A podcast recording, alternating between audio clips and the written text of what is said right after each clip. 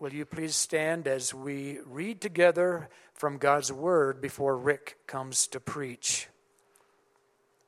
Reading from 1 Peter chapter 2, verses 9 and 10. This is the word of the Lord.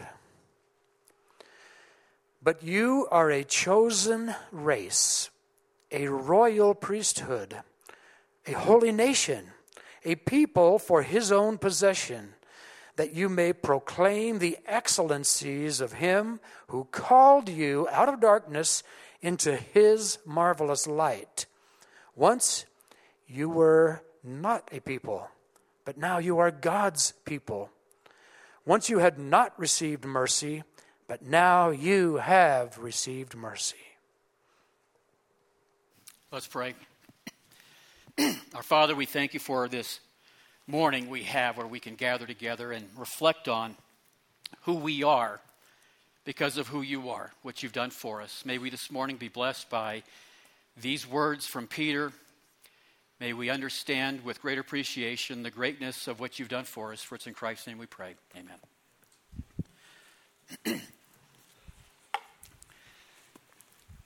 in uh, 2013, the Oxford Dictionary, or at least the people that run the dictionary, chose its word of the year. And its word of the year was the word selfie. Now, selfie is a word that's entered the popular culture, the vocabulary of nearly all of us now. A selfie is, of course, a person who takes a, a picture of themselves and, and often on social media posts it.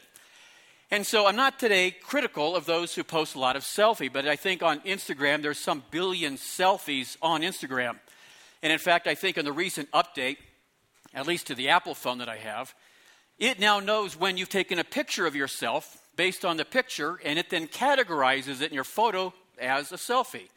So it's categorized all these pictures of yourself as a selfie. But why do we post pictures of ourselves on social media?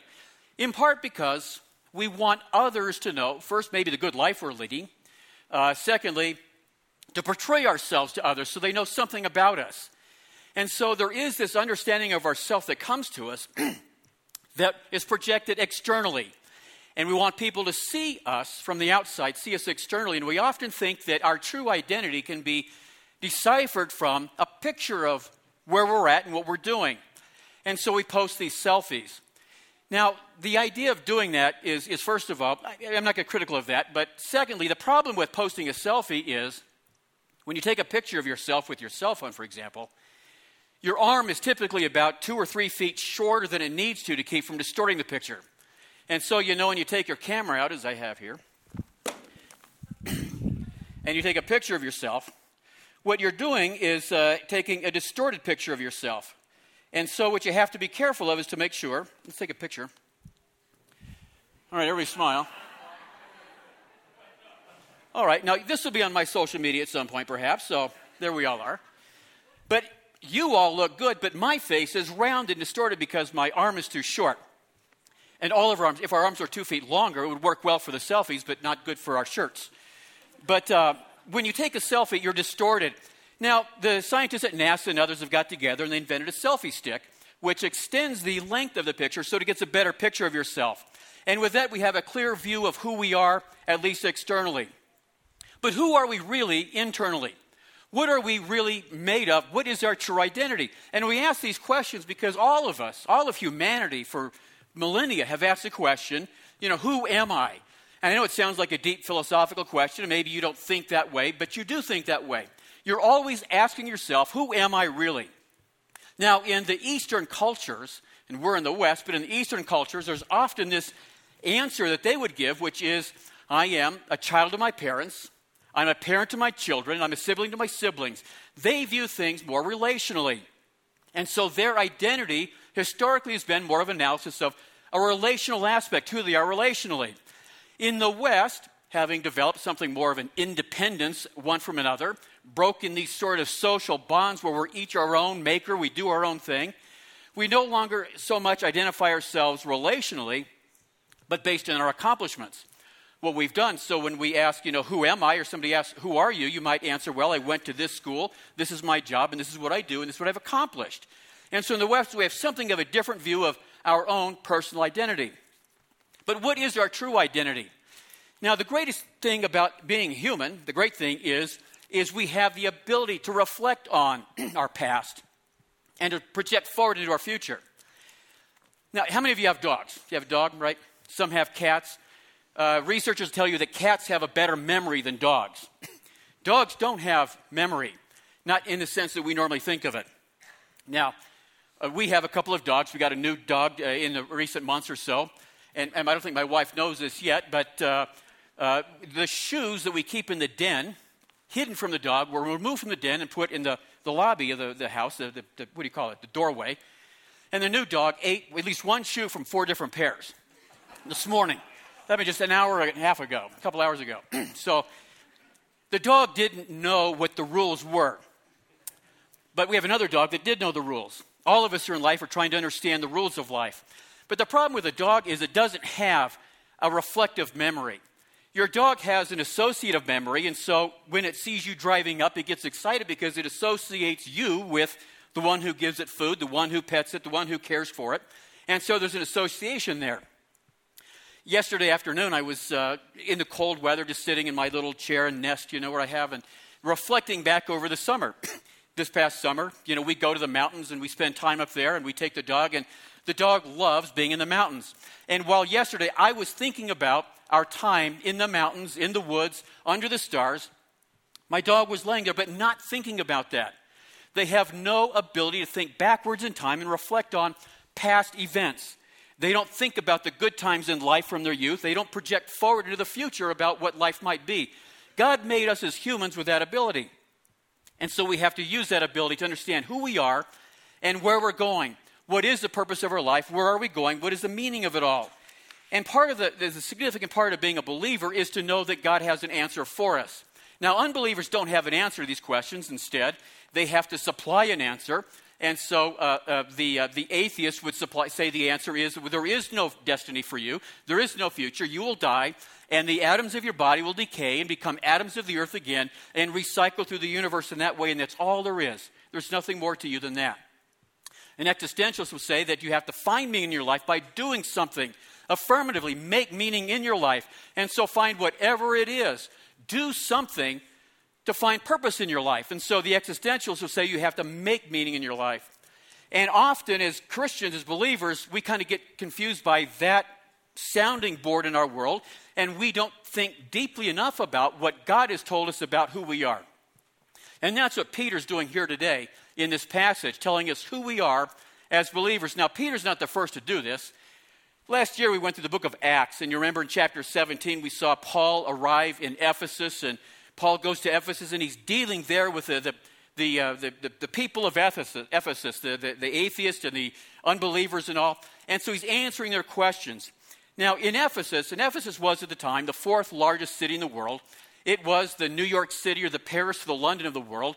It had everything. It had a large uh, theater, it had a large marketplace, the Agora. and so Paul is dealing with modern culture there. He's working with them. One thing that they had in the Roman world back at that time was this particular uh, uh, social norm, which was when a child was born, the father had the right to decide whether or not to keep that kid. And so the baby was laid before the father, and the father could either pick up the child and keep it or reject it. And they might reject it for a variety of reasons. First of all, it might be a birth defect, and they didn't want to have to care for a baby that had some obvious birth defect. Uh, maybe it was of the wrong gender. I wanted a boy or a girl and got the wrong gender, and so they might reject it.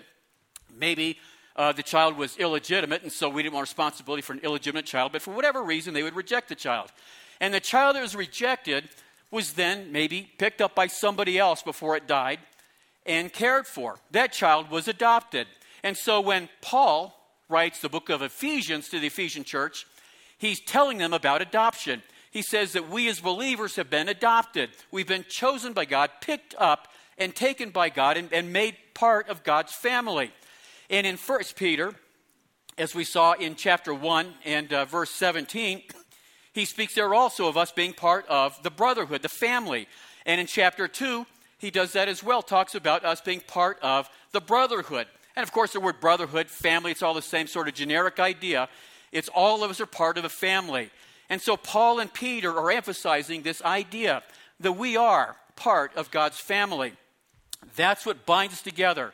And as Thanksgiving approaches here in the next uh, few days, we will, many of us, get together with our family. And there's something hopefully special and unique about being together with your family, with those who are your blood, with those who are uh, close to you, because there's an intensity and a duration of love that goes back in time. But when we think about our self identity, we can think about a couple of things. First of all, it's a self awareness of, of who we are. So we have this, but it's an awareness of ourself through time. And secondly, it's an evaluation of our worth. You know, what makes us valuable? And so it could be, on the one hand, we, we've uh, uh, determined value based on how others value us, how they look at our contribution to their lives, and we all want to be valued, appreciated, accepted for what we do for others, and we appreciate that. We need that. We need that encouragement. But there's also an internal sort of analysis of our own value. What makes me valuable to me? What have I done? Have I met my potential, my expectations? And most of us, at some point in our life, we realize that we didn't. We, we thought we're going along pretty well, and we find out in life we didn't become all that we thought we could. Uh, and so we feel the burden of this life and our failure to meet our own expectations. A dog never senses its failure in life to be something and never contemplates its, its own death or suicide.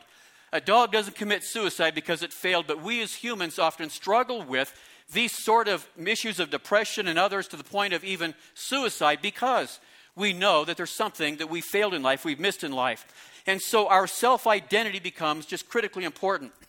Now, Peter here, in this passage we've talked about this morning, is talking about that. And, and there's a couple of uh, things are, before we begin that uh, I think of interest as well. When you think about why people who know something about the Christian church or know something about church. Maybe they grew up in a church and have rejected it. Maybe they've seen it from the outside. In part, there's two basic reasons why people reject the Christian faith that we preach here. One is, as we've talked about in the past, is the, the issue of the problem of suffering. And they can't answer the question why God allows suffering in this world. And so they reject Christianity because they can't understand why God would allow this, this suffering in this life. But the second reason that people often reject the Christian faith is because they've been too close to it and they've seen it up close. And they get the sense that there's nothing different about a Christian who claims to be a believer than there are in the other places of their life. And so they don't look at believers in a church as being changed in some significant way. They have their own power struggles in the church, they have their own uh, greed, and they have their own uh, backbiting and stabbing. That's why Paul and Peter and John and the other writers of the New Testament are always admonishing us as believers to remember that you're part of a great family and you don't do those things. And in part, you don't do those things because that's what unbelievers on the outside see. And if they see that the inside of the church is no different than their place at work or the other places that they associate and deal with people, if we're no different, then they don't see a reason to become uh, a believer. They don't see any reason to come closer to the Christian faith or look at it closer. So people don't reject the Christian faith because they've studied religion closely and made an intellectual analysis of it. It's either the issue of suffering or it's the issue of who we are and how we act and what we do.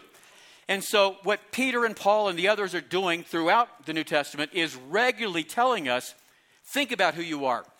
So, again, in Ephesians, the first three chapters of Ephesians are built on the admonition that you were adopted, you were redeemed, you were chosen by God, you're part of his family. When you get to chapter 4, only then does Paul begin to argue, therefore, live differently.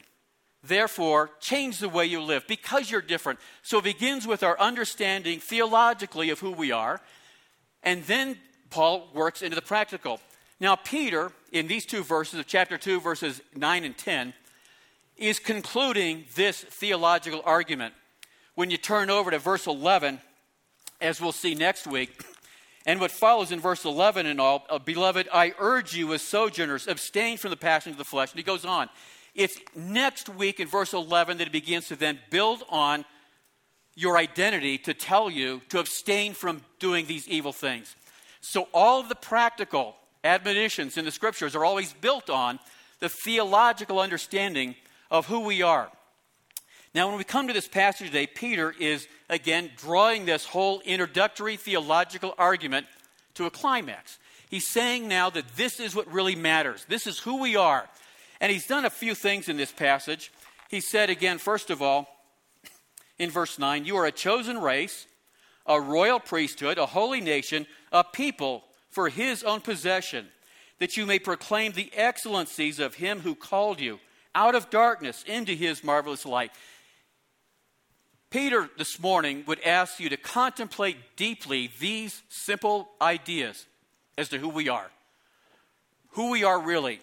Now, what Peter's doing, as we'll see, is drawing deep from imagery in the Old Testament. And so this morning we're going to look at a number of Old Testament passages that sort of uh, give us background to where Peter's at. Of course, when Peter grew up, he was taught what is our Old Testament, what was to them the Bible. Uh, but that's where he learned it. And so when Peter's now writing to the new believers, he's drawing on this imagery. Some of, of the new believers were uh, Jewish and had this background, but others were Gentiles and did not. But throughout, Paul, uh, Peter is drawing on this imagery. So he speaks here of this chosen race. Now, if you wish, you can turn over to Deuteronomy 7. Deuteronomy 7. Let's just read a few verses from Deuteronomy 7, beginning in verse 6. And here Moses is describing something about who the people of Israel are. And so, beginning in Deuteronomy 7, verse 6 For you are a people holy to the Lord your God. The Lord your God has chosen you to be a people for his treasured possession. Out of all the peoples who are on the face of the earth, it was not because you were more in number than any of the other people that the Lord set his love on and chose you, for you were the fewest of all the peoples but it is because the Lord loves you and is keeping the oath that he swore to your fathers, that the Lord has brought you out with a mighty hand and redeemed you from the house of slavery, from the hand of Pharaoh, king of Egypt. Know therefore that the Lord your God is God, the faithful God, who keeps covenant and steadfast love with those who love him and keep his commandments to a thousand generations. Moses reminds the, the, the people of Israel who's now escaped Egypt. We saw this in this past year in our study of Exodus. God brought them out of Egypt, redeemed them, saved them, brought them through the Red Sea, and began their journey toward the promised land. And he, he did that because he loved them. He chose them and he loved them. And so, what we see first uh, when Peter talks about us being a chosen race, he's reflecting back on the Jewish understanding of themselves being in a covenant with God from their father Abraham through Isaac, Jacob, whose name was changed to Israel. And so we have the children of Israel. These are family, and they go back to Abraham. They are a race, they were a chosen race. And so God chose this family through Abraham to be his chosen people. But now Peter comes along as the church is beginning and says, You, the new believers, are part of this chosen race. Now, in the Old Testament, the Israelites were related by blood, right? They were related by blood through Abraham. Maybe they're distant cousins way out, but they were related by blood. But now we see this idea of being a chosen race being extended to all of humanity for those who believe. And so we might initially ask the question are we now related by blood? And the answer is well, not as closely as they were.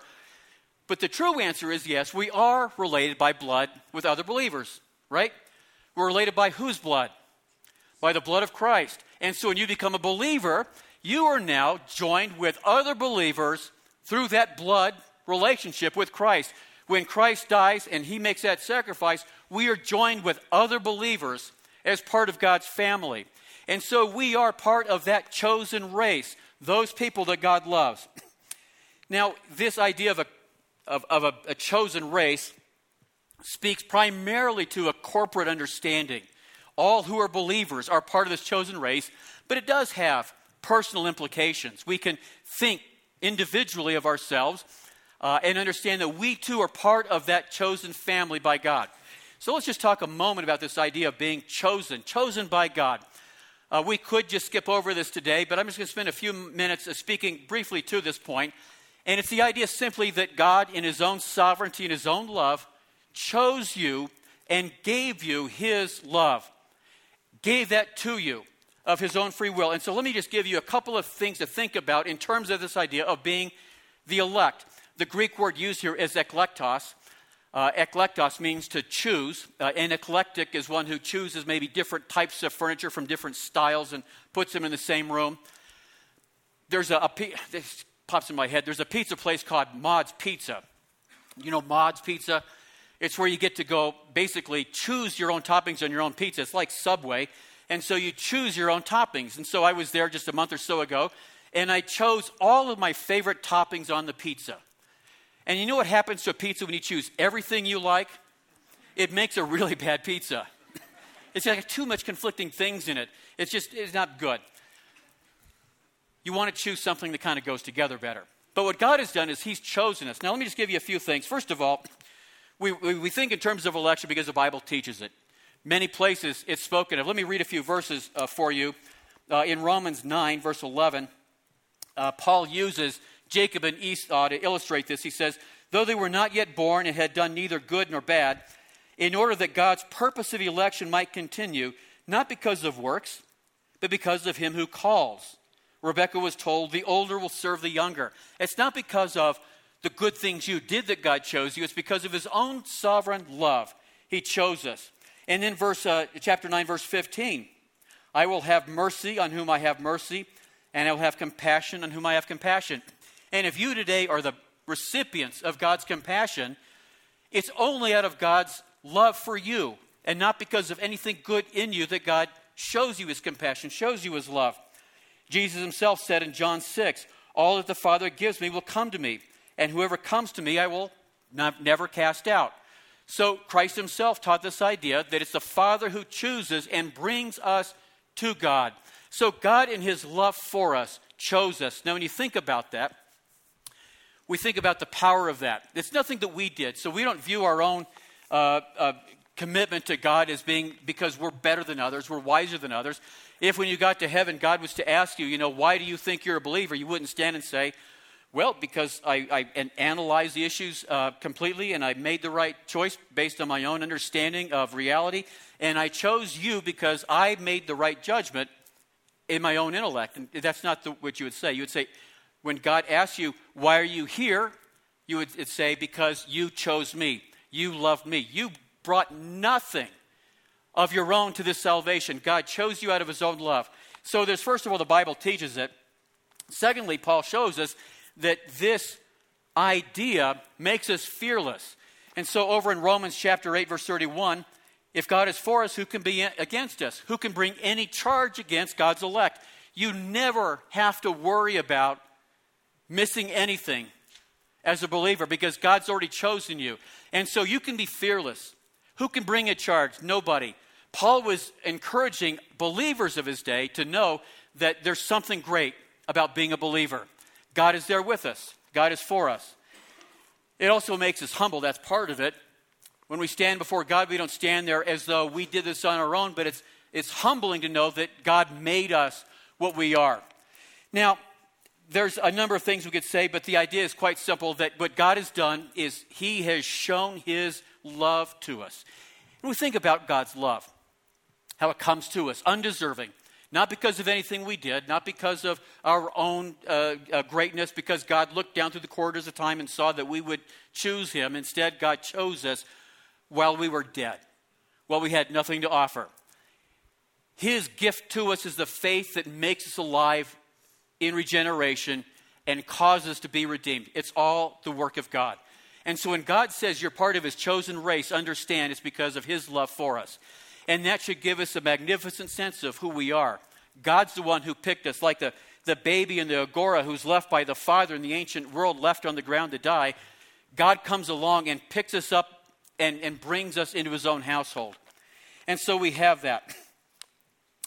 The second thing that uh, Peter talks about is that we're a royal priesthood. A royal priesthood. There's a lot we could say about this. Uh, over in Exodus chapter 19, where Peter is drawing from when he uses these words, is from Exodus 19 and verse 5, and you can uh, mark a note there or, or turn there. But, uh, but here, Moses in Exodus 19 is thinking about what God has done for the Israelites in bringing them out of slavery from Egypt, redeeming them, giving them a new hope, a new life, fulfilling the promises he made. And so in Exodus 19, now therefore, If you will indeed obey my voice and keep my covenant, you shall be my treasured possession. You shall be my treasured possession among all the people, for all the earth is mine. And here's where uh, Peter draws from. And you shall be to me a kingdom of priests and a holy nation. So we're going to see a kingdom of priests and a holy nation. Now, think about what a priest does. A priest, that, that's a job. And with any job, there's maybe a job description which explains what the job is. And so, first, you might think there's qualifications, character qualifications. If you're uh, looking for a job or hiring somebody, you want to make sure they have the proper qualifications, whether it's education, licensing, or maybe moral character. So you have to have certain qualifications. And then, secondly, there's duties that go along with the job. They have to be able to fulfill these duties. And the priests of the Old Testament had certain qualifications. In part, had to be part of a, a family. Uh, but uh, then, even more than that, they had duties to fulfill. And so, when Peter says that we are now a kingdom of priests or a royal priesthood, he's drawing on this imagery that they would have of their own priests from their own ancient world, saying that you're now that. That's what you are. And that's what we are as believers. And so, what does a priest do? There's a number of duties, but one great passage is Deuteronomy chapter 20, the first four verses there. And notice this story as it unfolds, describing what the priest is doing. When you go out to war against your enemies and see horses and chariots and an army larger than your own, you shall not be afraid of them, for Yahweh your God is with you, who brought you up out of the land of Egypt.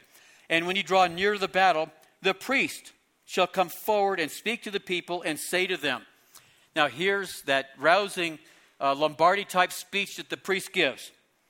Hear, O Israel, today you are drawing near for battle against your enemies. Let not your heart faint. Do not fear or panic or be in dread of them. For Yahweh your God is he who goes with you to fight for you against your enemies to give you the victory. So, what the priest is doing is first rallying the, the others, the believers, keeping them together, keeping them on point. When we think of ourselves as fellow priests, and of course, this idea kind of got new currency at the point of the Reformation, where Martin Luther began to see that we all share in this priesthood. We're all fellow priests, different from the Catholic Church, which had the Pope, and all of that intercession went through the Pope to God, they believed. Luther said, No, that's you. We're all priests. You don't have to be specially ordained in some way. When you become a believer, you become a priest. And so you have these duties. So you think about what a priest does. One thing in the Old Testament a priest did was to stand with his back to the congregation, facing towards the, the, the place of God in the temple. He had his back to the congregation because he was representing them before God. And so the priest's job was to represent the people in a petitionary sense, praying for them, interceding on their behalf through the sacrifices and the rituals to bring the people's request for forgiveness before God. And in the same way, that's one of our responsibilities in this sense, is to pray for one another, to lift one another up, to sense and know that there's something that we each need from each other. We are all burdened with the responsibility of praying for each other, loving one another, encouraging one another, being there for each other. And so the priest had these types of responsibilities. The priest, of course, had this intimate relationship with God there was a sense that the priest should know God in a deeper way. And if, of course, as you began to uh, go through uh, the, the, the training, the understanding, the priest was the one person who had that closest experience with God. He stood with them. And now each of us as a priest should equally share in that intimate relationship with God. We don't need to have some ordained priest stand between us and God we can go directly to God Himself in prayer at any moment of our life, at any time. Just as, as we saw last week from Nate, they built a temple out of stones and had a priesthood there. We now, as we saw last week, are the temple, not in need of other. We are the stones, we are the living stones. And so, as our own priesthood and our own temple, we are always in the presence of God and can go to God that way. And so, there is this idea that we are these priests. Now, you think about, and Luke talks about that moment in Peter's life. And so Peter's talking about this royal priesthood. And when you read First Peter, always be thinking about the circumstances in Peter's life which may have given uh, rise to his thoughts in First Peter. But if you look at First Peter, you think back to that moment in Peter's life when he was with Christ at the Last Supper, and they have that moment, and then uh, then Peter says, "I'm going to be with you, Lord. I will never forsake you. I will never uh, abandon you, betray you." And then Jesus says to him, You know, Satan has chosen you to be the one that he sifts out. And you're going to suffer under that temptation. And Peter says, I never will. And then Jesus tells him, Before the cock crows, three times you'll deny me. And of course, the story goes on. Peter denies Christ three times when a little girl challenges him, Aren't you with Jesus? No, I don't know him. I don't know him. I don't know him. Three times. But what Jesus told Peter in Luke 23 is that I will be there praying for you. You see, what Jesus said is, I will be praying for you. And that's what brought Peter through. It was that power of Christ in his prayer for Peter that brought him through, even in Peter's own weakness and own fear and failure. Christ brings him through. In the same way, Christ is our high priest, right? He's our high priest. You think about the priests in the Old Testament, they had what they called an ephod, this gold sort of cape they wore and, and on top of it, a breastplate. And on that breastplate were 12 stones. And on those 12 stones were written what? The names of each of the 12 tribes of Israel. And so when the priest went before God in the temple, he wore that breastplate with those 12 stones and the names of the 12 tribes written on that as representative of the fact that he's there praying, interceding performing these uh, act, uh, ritualistic acts of sacrifice on behalf of the people. When Jesus is our high priest, you see, it's almost the same thing. When Jesus, as our high priest, stands as our priest before God, it's as though he has your name written on his heart. And that's why Peter came through those troubling and trying times in his life, and the same reason we too can come through the trials of this life, because Jesus is our high priest, interceding on our behalf. Even when we don't know how to pray for ourselves, He's there praying for us. So that's this idea of being a priesthood of believers. This idea of being a priesthood. We are chosen by God, we are a priesthood. And then He says they're a holy nation. The third thing He says in this passage, you're a holy nation. We can think of the idea of holy, and we could spend forever talking about what it means to be holy.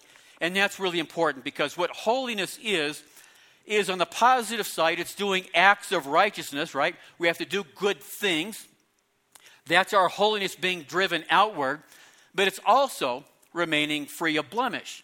And James talks about that in James 1:27. Religion that God our Father accepts as pure and faultless is this. And he speaks of that which is at the core of our Christian belief. To look out for orphans and widows in their distress, to do good deeds, and to keep oneself from being polluted by the world. So we're to keep ourselves from being polluted. Now, what we want to do is treat our life as believers not as a club. Now, many of you belong to certain types of clubs or associations, and, and as professionals, many of you have uh, professional associations. You go to meetings, you know people that do what you do, and, and many of us have those things in life. Uh, as an attorney, I, am a member of a number of bar associations, and I really just don't like being a part, spending my time with lawyers all the time. So that sort of a club just has no real deep interest in my life. But as a church, this is not simply a club, you see. When he says that you're a holy nation, the idea of nation here, the Greek word genos, it's a, we're a, a, a genus as such. We are a culture. We're not a club, it's more like a culture. So we are more deeply filled with what it means to believer. We are this this culture. We're not a subculture of the American culture, we're a counterculture to it. We stand against what the modern world is. What God has done is He's called us to be, as believers, a holy nation called out from the, the nation we're a part of here to be something special, to be something different. That's who we are. We're part of this holy nation. We are part of that. And so there's always this motivation to make sure that we're living a holy life because that's what unbelievers see. And if you're not living a holy life, either doing good works on the one hand and refraining from evil on the other, then unbelievers just don't think there's anything special about being a member of a church. And that's why we have to be this way. The fourth thing he speaks about is a people belonging to God. When he speaks here about this people, we are a people that belongs to God. He's drawing from Deuteronomy 7, where again, Moses writes, For you are a people holy to the Lord your God. The Lord your God has chosen you out of all the peoples on the face of the earth to be his people, his treasured possession. You think about what does that mean? To be God's treasured possession. Does anybody have anything they really treasure, a possession? Not, not family, we'll just set that aside, not one another, we know that. But a physical possession. We see these wildfires in California, and we don't know how many people died in those fires. We know many people attempted to escape. Some died going in to grab something they treasured they never came out of the house. I saw one story of a, a, a daughter, she about 20 some years old, who said her father went back into the house to get something and never came back out. There's something he thought he treasured more than his own life, but he died looking for that. But what do you treasure? What do you treasure? Friday night, I went to, to, the lecture over at LBC with Bruce Ware, a theologian who's in town. You know, the beginning of this past week, the Evangelical Theological Society was in town, and there were here a couple thousand of the world's best conservative theologians, believers, a lot of great men down there. I went down there on one day, Tuesday, and, and sat in a few lectures. And, and what a lot of it is, frankly, is a lot of sightseeing. It's a lot of people wanting to see other people. And so they get to meet each other like this, and there's a lot of sightseeing going on. At the end of this week, the uh, Society of Biblical Literature met and that's more of the, those of a liberal persuasion. So downtown this uh, past few days has been those who are a, a liberal religion professors. And so this week in Denver, we had nearly every religion professor in the world was in Denver this week downtown. Now, I was over at this lecture with Bruce Ware and on Friday night. When I got home, uh, Deanne and my daughter were watching a movie called Toy Story. And, and that has more relevance to you than the lecture I had uh, on Friday night, all right? They were watching the movie Toy Story. And then Saturday morning, uh, Deanna and, and Chris and I were talking about what Toy Story is about. And let me tell you what it's about. We talked about this. It's about, it, has anybody seen the movie? Most of you seen the movie, right? Has anybody not seen the movie? It's been out since 1995. And so you're, you're late. Toy Story is about a couple of characters. One is the cowboy doll named Woody.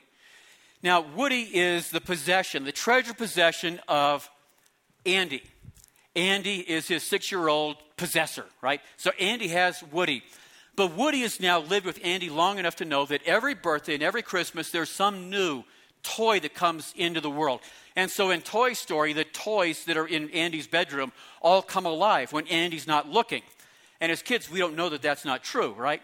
You can't see them alive because they turn inanimate when you look at them. So Andy uh, has this toy, Woody.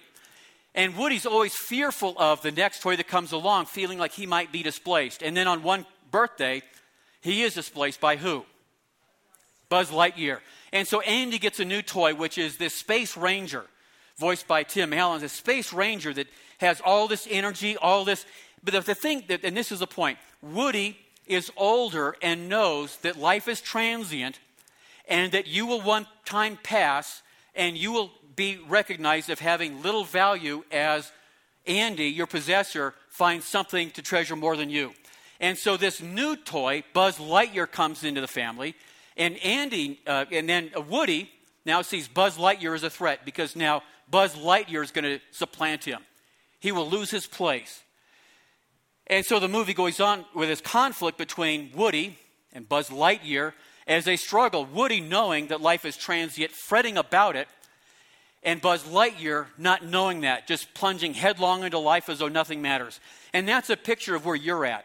All of us are.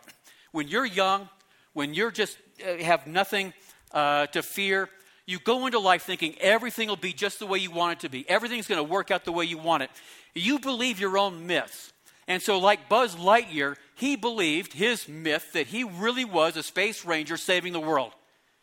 And when you're young, we think about things in life that way. We think we really are the myth that we construct in our world. But as we get older, that myth begins to die as we see that we're really not all we were cracked to, be in our own mind. And we become more like a Woody as we realize that we are passing this scene, that we will one day be gone, and that the, what we leave will be what? That's a struggle as the movie comes to an end, Buzz Lightyear and Woody begin to reconcile as Buzz begins to realize I am just a toy. I'm not the treasure possession I thought I was. I will one day be neglected, be boxed up in the closet, and left in the garage. That's his fear. And sort of the end of the movie, they both realize this. But they then begin to figure out a way to reconcile it. Maybe they can maintain the graces of Andy.